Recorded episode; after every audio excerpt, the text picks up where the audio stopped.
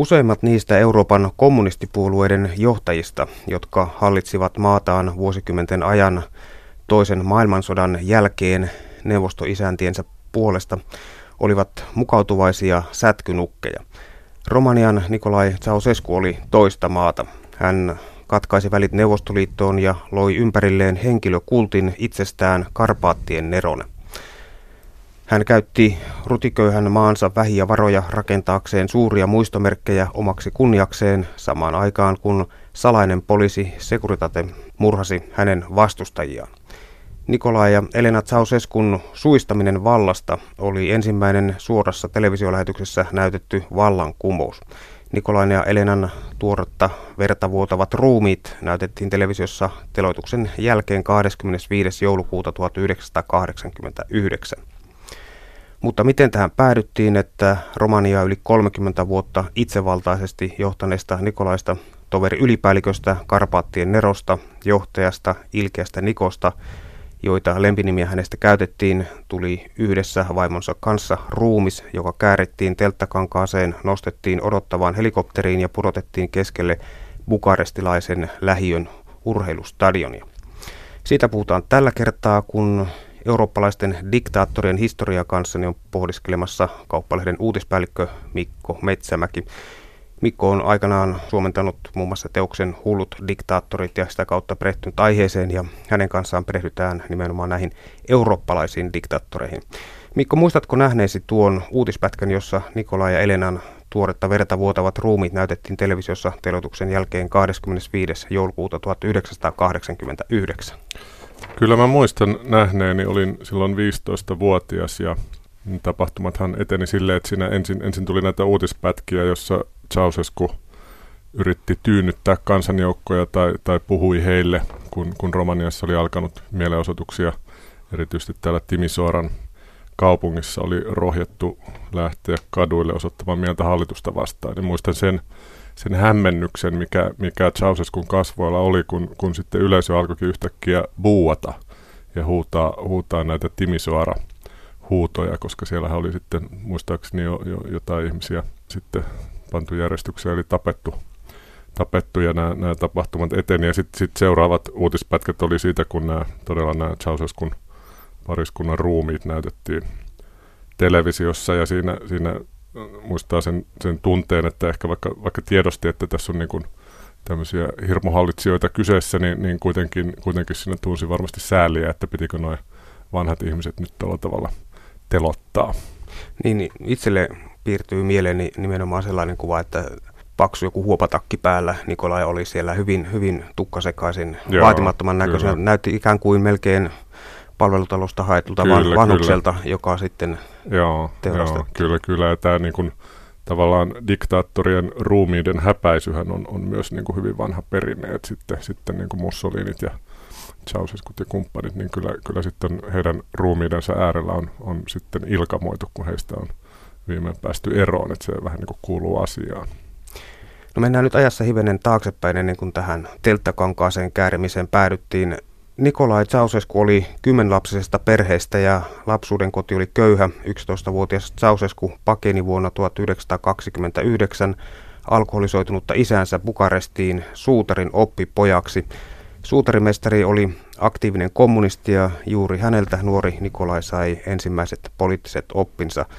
Nikolai Ceausescu oli monin tavoin poliittisesti aktiivinen ja joutui siitä syystä myös muutaman kerran vankilaan sen jälkeen, kun poliisi luokitteli hänet vaaralliseksi kommunistiagitaattoriksi ja fasismin vastaisen propagandan levittäjäksi. Ceausescun pidätysten seurauksena hänen maineensa kuitenkin kasvoi ja sitkeys tuotti aikanaan tulosta. Ceausescu nousi kommunistipuolueen johtoon ja maan hallituksen päämieheksi, oltuaan sitä ennen muun muassa Romanian maatalousministeri ja puolustusministeri. Ceausescu oli aluksi hyvin suosittu henkilö kotimaassaan ja ulkomailla ja hän oli hyvä puhuja ja karismaattinen henkilö ja ulkomailla hänen suosio johtui pääosin paljon kuitenkin siitä, että hän vastusti Neuvostoliiton ylivaltaa. Oliko näin, Mikko? No kyllä, kyllä varmaan niin Ceausescua ymmärrettiin nimenomaan sen takia, että hän, hän oli niin huonoissa väleissä Neuvostoliiton kanssa, että siinä oli, oli varmaan semmoista ajatuskulkua, että meidän yhteinen, kun meillä on yhteinen vihollinen ikään kuin, niin me olemme, me olemme tässä ystäviä ja, ja olipa, olipa Ceausescu millainen diktaattori nyt sitten tahansa, mutta, mutta voimme tässä niin kuin yhteisiä intressejämme edistää. Toisaalta sitten varmaan niin kuin länsimaissa, erityisesti vasemmistossa, niin, niin, niin sitten kiinnosti, kiinnostivat tällaiset vaihtoehtoiset sosialismin mallit, että jos se Neuvostoliiton malli nyt osoittautui hieman epäonnistuneeksi, niin ehkäpä tämä Romanian malli olisi sitten se, jolla, jolla voisimme tätä, tätä niin kuin kommunismia ja sosialismia edistää. Ja Ceausescu lopetti Romanian aktiivisen osallistumisen Varsovan liitossa ja kieltäytyi muun muassa osallistumasta Tsekkoslovakian miehitykseen aika rohkeita tekoja aikana kuitenkin. Kyllä ilman muuta, että et, et, sodan jälkeen Romaniassa kommunisteilla oli ollut jo oma kädenvääntönsä siitä, että pääsevätkö nämä Moskovassa majailleet, sodan aikana majailleet kommunistit valtaan vai, vai sitten tähän vastarintaliikkeeseen osallistuneet kotikommunistit valtaan. Ja, ja Ceausescu oli enemmän tätä kotikommunistiporukkaa ja, ja tosiaan kotikommunistit sitten voitti ehkä, ehkä Albanian ohella ainoina, ainoina maina näistä Euroopan itäblokkimaista, jossa, jossa ikään kuin kansalliset kommunistit nousivat valtaan. Ceausescuhan nousi tosiaan 65 valtaa. Hän, hän oli ollut siinä hallituksessa, tämän Georgiou Desin hallituksessa, ja, ja hänen edeltäjänsä ja oli tavallaan tehnyt tämän, tämän käännöksen, että käännettiin vähän selkää Neuvostoliitolle, ja, ja sitten Ceausescu jatko, jatko tavallaan tätä politiikkaa. Romania oli myös ensimmäinen Itäblokin maa, joka solmi suhteet Euroopan neuvostoon, eli aluksi sosialistinen Romania oli ehkä avoimempi kuin muut sosialistiset maat. Voisiko näin? No joo, ainakin, ainakin niin kuin selkeästi vähemmän, vähemmän neuvosteltu talutusnuorassa, että, että oltiin, tehtiin tämmöisiä niin kuin omia, omia ratkaisuja ja, ja uskallettiin niin kuin vilkuilla länteen vähän, vähän rohkeammin kuin, kuin ne, jotka olivat sitten niin kuin ihan sen kovimman vasaran alla. Sitten koitti kuitenkin aika, kun Ceausescu alkoi vetää överit ja vuodesta 1965 maata johtanut Nikolai Ceausescu alkoi vähän vähältä altistaa kansansa rautaisen tyrannian kahleisiin ja kirja Stalinistinen järjestelmä taisi sitten tukahduttaa loppujen lopuksi kaiken aloitteellisuuden. No joo, kyllä se aloitteellisuus ei varmaan ollut se ilmiö, jota, jota Romaniassa tai, tai näissä muissakaan Itä-blogin maissa niin on varsinaisesti kannustettu, että, että kyllähän, kyllähän tämä niin tämmöinen stalinistinen järjestelmä, jossa – ole, olennaisia ilmiöitä on se, se valtioterrori omia kansalaisia kohtaan ja kaikenlaisen toisen ajattelun nitistäminen, henkilöpalvonta ja, ja tiukka keskusjohtoisuus, niin ky, kyllä se niin kuin sitten luonnehti, luonnehti Ceausescun järjestelmää myös, myös sitten myöhempinä vuosina hyvin selvästi. Presidenttiaikana vuosina 1965-1989 Nikolai Ceausescua kuvattiin aikakauden suurimmaksi neroksi, kansakunnan itsenäisyyden ja edistyksen takaajaksi, valon lähteeksi, ajatusten tonavaksi, ennennäkemättömien uudistusten aikakauden luojaksi ja viisauden ja karisman vaaliaksi sekä kansakunnan tulevaisuuden visionääriseksi arkkitehdiksi. Kuinka onnistuneina pidät kuvauksia Nikolai Ceausescusta? No joko on niin, että, että länsimaissa ei ole täysin ymmärretty, kuinka hyvä herra on, niin Romanialla on on ollut, tai sitten on niin, että, että tyypilliseen stalinistiseen tapaan niin, niin johtajia kuvataan termein, joissa ei superlatiiveja säästellä, niin, ja, ja, ja tavallaan tämä on hupaisaa sikäli, että vaikka maat, maat ovat tunnustuksellisesti olleet tämmöisiä ateistisia maita, niin sitten tämmöisiä hyvin jumalallisia termejä on, on yhdistetty näihin omiin johtajiin, että ne on, ne on vähän niin kuin tämmöisiä jonkun ylimaallisen voiman edustajia maan päällä. Ja eräs yhteinen tekijä näillä diktaattoreilla on, että useimmilla heistä oli erittäin monta tällaista kutsumanimiä, millä, millä kyllä, heitä yliste, kyllä, pystyi kyllä, ylistämään. Kyllä, kyllä. Nikolai Ceausescun isä Ardutsa oli tunnettu juoppo ja kerrotaan, että hän oli istunut Bukarestin keskustassa pubissa, kun hänen poikansa tuli television pitämään puheen ja Ceausescu seniori totesi ryyppykavereilleen, ettei hänen pojan puheestaan kannata välittää, sillä poika puhuu pelkkää potaskaa ja Seuraavana päivänä bubi oli sitten suljettu ja tilalla oli juustokauppa. Isä taisi tuntea poikansa. no joo, tämä on, tämä on mainio tarina. Voi, voi olla jopa totta, mutta tuota, en, en, en ole kyllä tarkistanut varsinaisesti lähteestä, että voiko tähän luottaa. Ceausescu oli uskomattoman lyhyt mies ulkomaiden vieraiden tapaamisessa. Kuvat otettiin sellaisesta kulmasta, että lyhyys ei paljastunut ja kerrotaan, että eräs merkittävä kriteeri muun muassa ministeriksi pääsylle oli nimenomaan se, että ministerin tuli olla Ceausescua lyhyempi. Miltä kuulostaa tai minkä diagnoosin voimme tästä tehdä? No tavallaan omasta lyhyydestä huolehtiminen on tietysti hyvin, hyvin inhimillistä, eikä se ole läntisten johtajien piirissäkään täysin en, ennen kuulumaton ilmiö, että etteikö tämän tyyppisiä ilmiöitä olisi ollut, mutta tietysti siinä tapauksessa, kun, kun ihmisellä on myös äärimmäinen valta, niin, niin, niin tämmöisistä pienistä inhimillisistä piirteistä voisit kasvaa hyvin suuria tragedioita myös. Urheilullisuus ei kuulunut Nikolai Ceausescun tyyliin, sen sijaan hän rakasti metsästämistä ja Nikolai Ceausescu oli kuitenkin huono ampuja ja sai miltei aina vähemmän saalista kuin seurojen muut jäsenet ja ongelma ratkaistiin niin, että hänen avustajat kantoivat mukanaan valmiiksi tapettua riistaa, jota ripustettiin roikkumaan presidentin metsästysmajan ulkopuolelle. Ja Ceausescu nautti erityisesti karhujen ampumisesta ilmeisesti siksi, että niihin oli helpompi osua vai mitä arvioit? Se on, se on hyvin mahdollista. Että tietysti Suomen tapauksessa täytyy olla tyytyväinen, että meillä oli tämmöinen Kekkosen kaltainen presidentti, joka, joka piti enemmän kalastuksesta. Ja hyvä kala on hänelläkin ollut. Hyvä kala on hänelläkin oli kyllä siinäkin hänen seurueessaan, niin usein varmasti pidettiin tarkkaa huolta, että, että isäntä sai sen suurimman saaliin. Tässä ohjelmasarjassa 12 diktaattoria, niin kuin todellisuudessakin despotit ovat lähes aina miehiä, ja se on ikään kuin geeneihimme kirjoitettu, mutta poikkeuksiakin on, ja Elena on siitä käypä esimerkki. Nikolai Ceausescu tapasi aikanaan tulevan vaimonsa Elenan yhdellä vankilan reissullaan ja siitä alkoi heidän yhteinen taival. Ennen kuin Elenasta tuli Romanian ensimmäinen nainen, hän teki erilaisia hanttihommia, joihin lukeutui muun muassa lyhyt pätkä apulaisena hämäräperäisessä laboratoriossa, joka valmisti laihdutus- ja päänsärkytabletteja. Tultuaan valtaan Nikolai nimitti Elenan johtajaksi Romanian tärkeimpään kemian laboratorioon ja hän sai kemian tohtorin arvonimen, vaikka ainoa kouluarvosana oli tullut ompelusta. Mitä kuulostaa?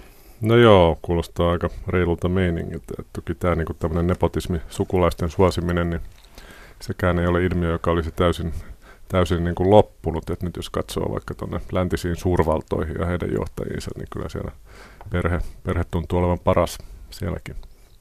Romanian tiedemiesten artikkeleita julkaistiin Elenan nimissä ja muun muassa kerran jos toisenkin Elena kuitenkin valitti, että hän ei ollut edes koskaan päässyt ehdolle kemian Nobelin palkinnon saajaksi, vaikka hän oli julkaissut niin paljon merkittäviä artikkeleita. Aika lailla irti todellisuudesta taisi Elena olla. No siltä, siltä todella kuulostaa, että jos, jos nyt taas viittaa Uro Kekkoseen, niin hän tiettävästi sanoi, että jos ihminen ei 20 vuoteen tarvitse lompakkoa aika kotiavaimia, niin siinä väistämättä hieman vieraantuu todellisuudesta. Että tietysti Kekkosen kunniaksi on sanottava, että hän, hän niin kuin tiedosti tämän ja osasi itse reflektoida sitten vähän tätä tilannetta myös. Romaneissa muun muassa naispuoliset uutisankkurit eivät saaneet käyttää jalokiviä, etteivät näyttäisi juhlavammilta kuin maan ensimmäinen nainen Elena. Taisi olla Elena myöskin hyvin pikkumainen. No siltä, siltä, siltä todella vaikuttaa kyllä. Ja Elena myös määräsi TV-ohjelmat loppumaan kello 22, jotta työläiset nukkuisivat hyvin ja pysyisivät viisivuotissuunnitelmassa. No joo, tähän kuulostaa ihan innovatiiviselta idealta sinänsä, että tuommoinen niin vähän kilpailukykysopimus omana aikanaan. Kansakunnan äitimäärä, että kaikki nukkumaan kello 22. Kyllä, kyllä.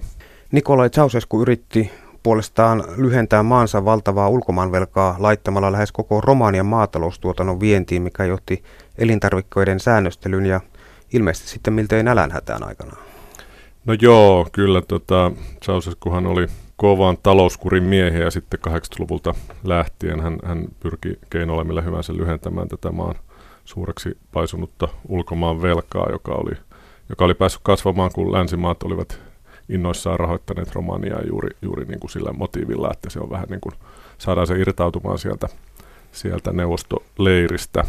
Mutta ne keinot, millä, millä Ceausescu sitten sitä valtionvelkaa yritti lyhentää, niin, niin oli, oli hyvä esimerkki oli se, että olennainen osa maan, maataloustuotannosta myytiin, myytiin ulkomaille ja sitten omalle, omalle väestölle jäi vaan niin kuin muruset pöydälle.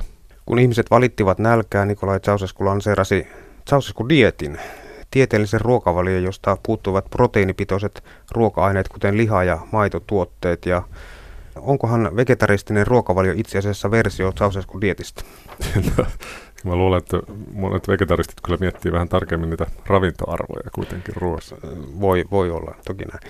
Nikolai Ceausescu vieraili myös maaseudulla, jossa häntä kuvattiin tutkimassa lihaa ja, ja hedelmäsatoa.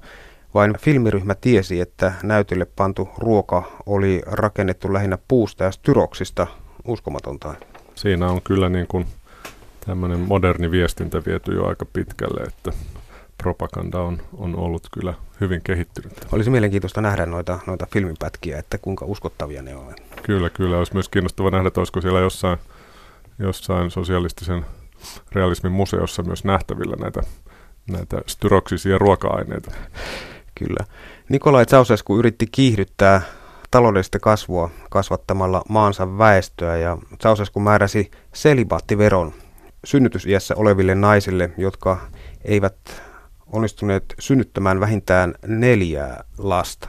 Tämä on ollut hyvin tyypillistä näille, näille monille diktaattoreille, että se, se niin kuin naisten, naisten keskeinen rooli on, on se, että he synnyttävät tarpeeksi jälkikasvua ja, ja, ja Ceausescu ei ollut poikkeus tässä, että, että sieltä piti saada niin kuin valtiolle uutta voimaa ja, ja sotakoneistolle uusia sotilaita. Ja naisten piti muun muassa käydä kerran kuukaudessa ruumiin tarkastuksessa, että eivät käyttäneet ehkäisyä. Lapsettomien naisten ja niiden, jotka eivät kyenneet lapsia saamaan, piti maksaa ylimääräistä veroa jopa 10 prosenttia kuukausituloistaan. Ja seksin valistus oli kiellettyä ja ihmisten lisääntymisestä kertovat kirjat oli luokiteltu valtion salaisuuksiksi, joita saivat lukea vain lääkärit, että tällaista oli meno siihen aikaan.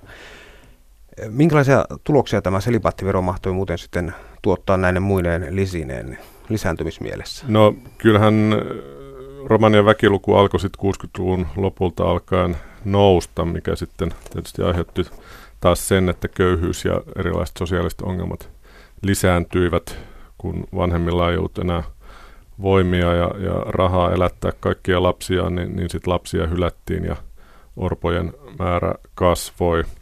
Ja lapsikuolleisuushan nousi, nousi sitten Romaniassa noin kymmenkertaiseksi Länsi-Eurooppaan verrattuna, että aika, aika tyly meininki. Ja sitten 80-luvulla tuli vielä, vielä tämmöisiä niin kuin jopa lasten AIDS-epidemia, mikä, mikä sitten johtuu ilmeisesti siitä, että kun, kun oli aliravittuja lapsia ja heitä, heille annettiin sitten pistoksina tämmöisiä, tämmöisiä vitamiiniruiskeita tai muita, niin sitten kun oli likaisia neuloja, niin sitten, sitten taas lähti AIDS leviämään siellä.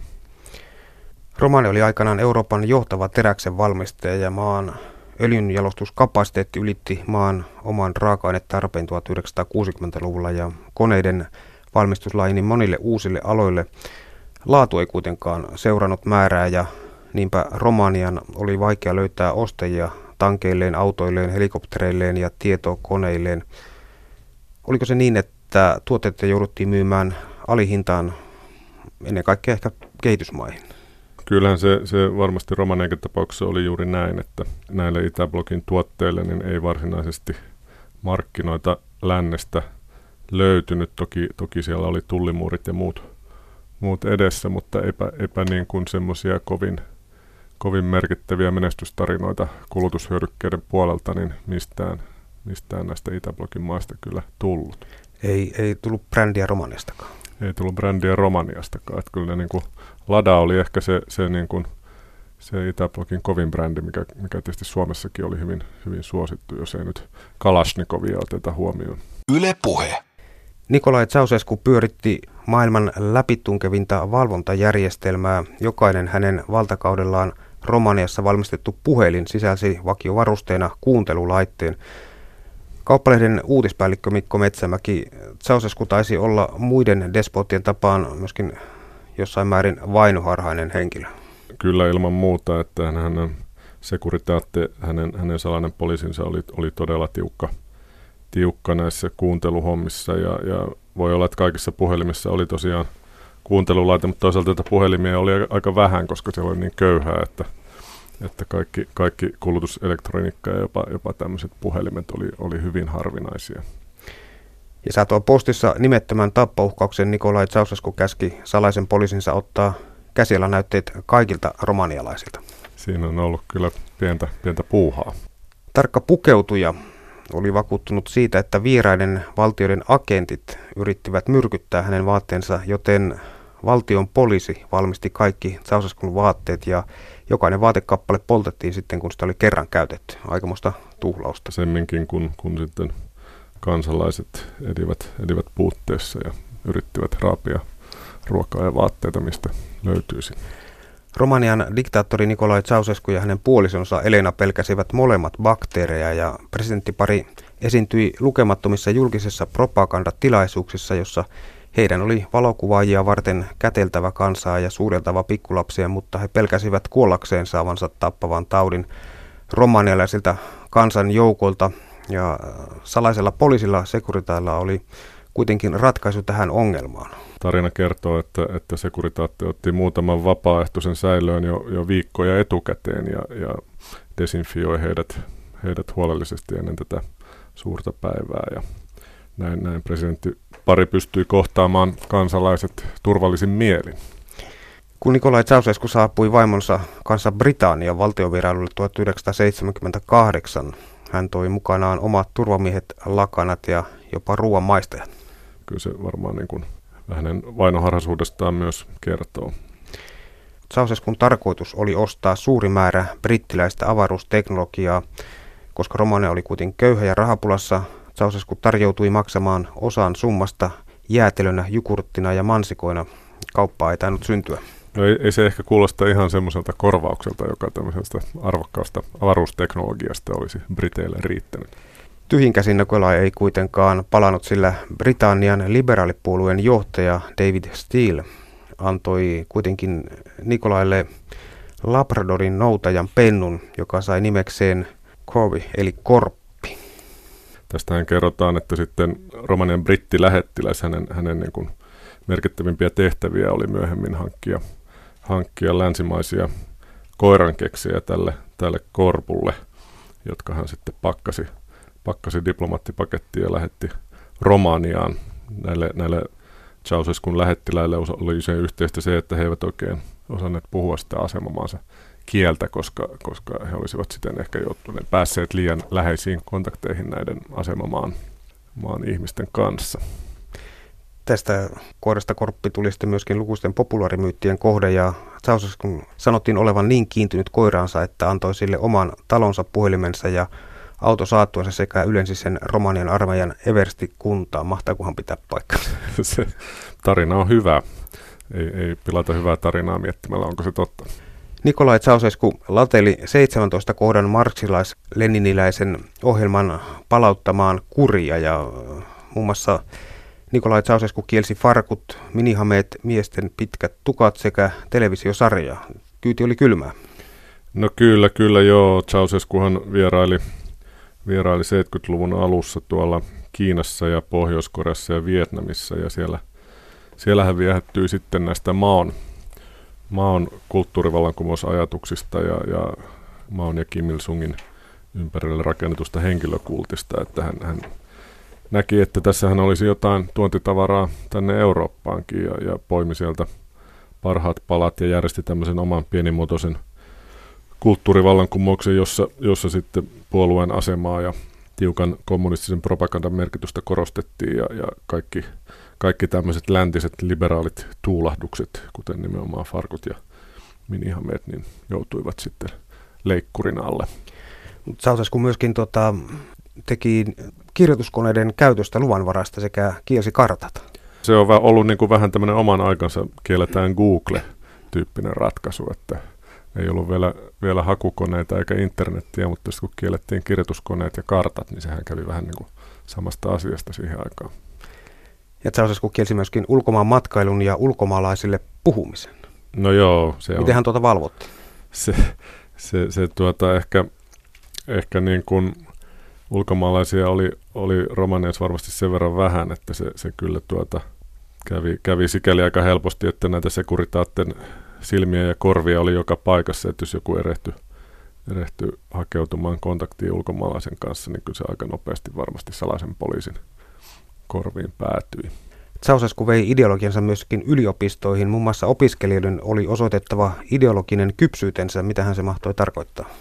No yleensähän tämä ideologinen kypsyys tarkoittaa sitä, että, että ihminen on ikään kuin omaksunut sellaisen liturgian, että se osaa posmottaa pitkät pätkät tämmöistä niin kuin tavallaan täysin merkityksetöntä jargonia, joka osoittaa sen valitsevan järjestelmän oikeudellisuuden. Että Su- Suomessahan niin taistolaisethan käytti, käytti pitkät ajat tämmöisen niin kuin ideologisen kypsyyden rakentamiseen, että heillä se ehkä vietiin Suomessa, Suomessa pisimmälle, että ihmiset, ihmiset käytti valtavasti energiaa siihen, että opeteltiin opinkappaleita, jotka niin kuin terveellä järjellä ajateltuna niin kuin, niin kuin vaikuttivat täysin järjettömiltä, mutta jotka siinä järjestelmän sisällä sitten olivat hyvin loogisia ja tieteellisiä.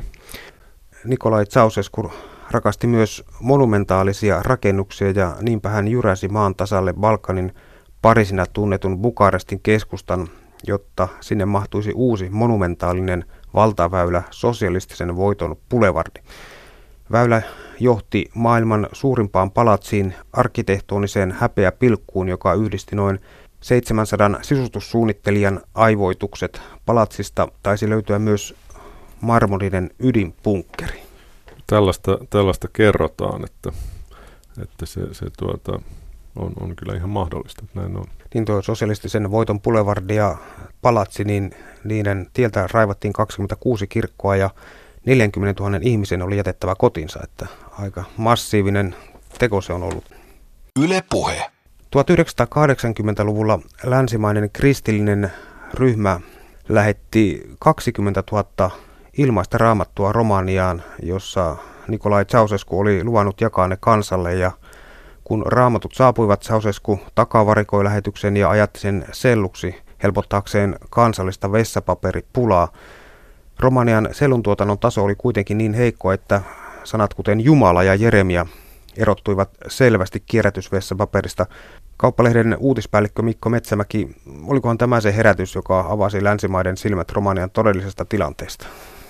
No kyllähän se varmaan, varmaan siinä 80-luvulla alkoi, Romania alkoi näyttäytyä entistä enemmän niin kuin tämmöisenä pahana, pahana keissinä. Kuitenkin jo Neuvostoliitossakin oli alkanut, alkanut perestroikka ja glasnost Gorbatsovin kausi niin kuin nostaa, nostaa valtaa vähän tämmöisiä liberaalimpia ajatuksia ja sitten, sitten niin kuin Ceausescu jatkoi siellä tämmöisenä, tämmöisenä jääränä, joka, joka piti tiukasti kiinni omista opinkappaleista ja jatko kansansa sortamista, niin, niin yhä, yhä enemmän hän, hän tietysti nousi sieltä sitten esiin tämmöisenä outona, outona tapauksena, että kyllä sitten lännessä niin varmasti viimeisetkin silmät alkoivat siinä vaiheessa aueta. Kun asioita selviteltiin, paljastui, että Romaniassa yksityisautoilu oli kielletty ja kotien valaistusta rajoitettu. Lämmittäminen kiellettiin aika ajoin, vaikka oli talvipakkaset. Kun näitä asioita alkoi tulla julki, niin Romania alettiin kutsua mahtavaksi vankilaksi ja taisi myöskin sitten loppujen lopuksi sitä aika pitkälti olla.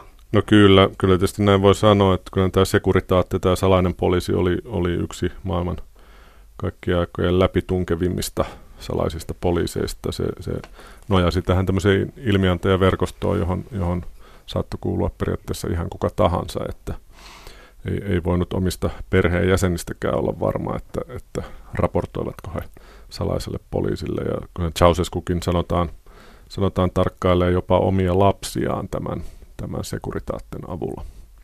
Miten hän sitten pääsi käymään niin kuin pääsi? Varmaan näitä, vaikka kuinka pyrittiin kaikki ulkoiset kanavat sulkemaan ja, ja ihmisten tietoisuus siitä muun maailman menosta estämään, niin, niin kyllähän se oli sitten osa tätä, tätä tämmöistä suurta Itä, Itäblogin liberat, liberalisoitumiskuviota, että sitten sit vaan ihmisillä alkoi tihkua tietoa, että, että tuolla niin kuin naapurimaissakin nyt meno alkaa muuttua ja, ja tyytymättömyys oli, oli kyllä varmasti, varmasti melkoista, että sitten, sitten tosiaan kun oltiin ihan nälänhädän partaalla ja, ja, ja ihmiset olivat äärimmäisessä köyhyydessä, niin kyllä siinä, siinä sitten alettiin varmasti niitä vaihtoehtoja miettiä. Varmaan yksi syy myöskin oli sitten se, että korruptio oli lamannuttanut koko yhteiskunnan ja tyytymättömyys Ceausescun dynastoa kohtaan oli, oli laaja, että joku tarjosi enempi kuin Ceausescu. Kyllä, kyllä, kyllä siellä sitten varmasti niin kuin myös vaihtoehtoiset valtaa halajavat päät alkoivat pikkuhiljaa nousta ja pohtia, että mitenkä, mitenkä tästä mennään sitten eteenpäin Ceausescun jälkeen.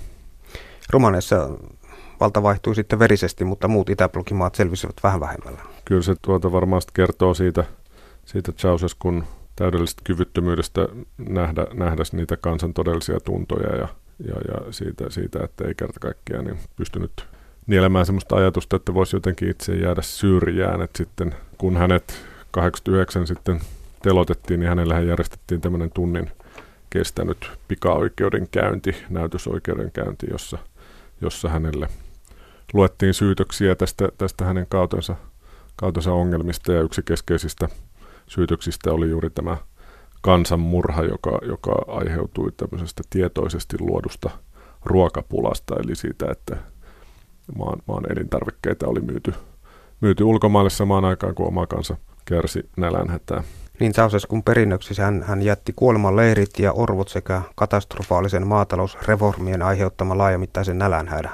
Kyllä näin oli. Toki, toki sveitsiläisiin pankkeihin taisi, taisi jäädä ihan kohtuullinen omaisuus sitten Ceausescun oma, omaa rahaa, että kyllähän, kyllähän niin kuin hän oli siinä mielessä myös, myös tyypillinen diktaattori, että hän, hän niin kuin haali henkilökohtaista omaisuutta ja pani sitä ulkomaille, mikä, mikä on sikäli aika jännittävää, että eihän tämmöiset niin kuin hahmot, niin, niin vaikea, vaikea kuvitella, että he koskaan sit pääsisivät jonnekin nauttimaan näistä, näistä niin kuin leppoisista eläkepäivistä, mutta, mutta ehkä heillä, heillä sitten semmoinen ajatus jossain takaraivossa kuitenkin on. Mutta vaikka telotetun diktaattorin hautakivi on matala, sen varjo ulottuu käsittämättömän pitkälle. Tänä päivänä Romania tunnetaan korruption ryvettämistä instituutioista, poliittisista skandaaleista ja ristiriitaisista johtajaeroista. Ei siis mitään uutta Karpaattien kupessa, vai onko sinulla kauppalehden uutispäällikkö Mikko Metsämäki jotain hyvää sanottavaa Romaniasta tähän lopuksi? No kyllä, Romania on lähentynyt länsimaisia demokraattisia instituutioita ja siellä on kuitenkin onnistuttu demokraattisia vaaleja järjestämään viime vuosina Ceausescun kauden jälkeen jo lukuisia, että ehkä se sieltä pikkuhiljaa lähtee ja kyllähän Romania on myös jalkapallossa ihan kova maa.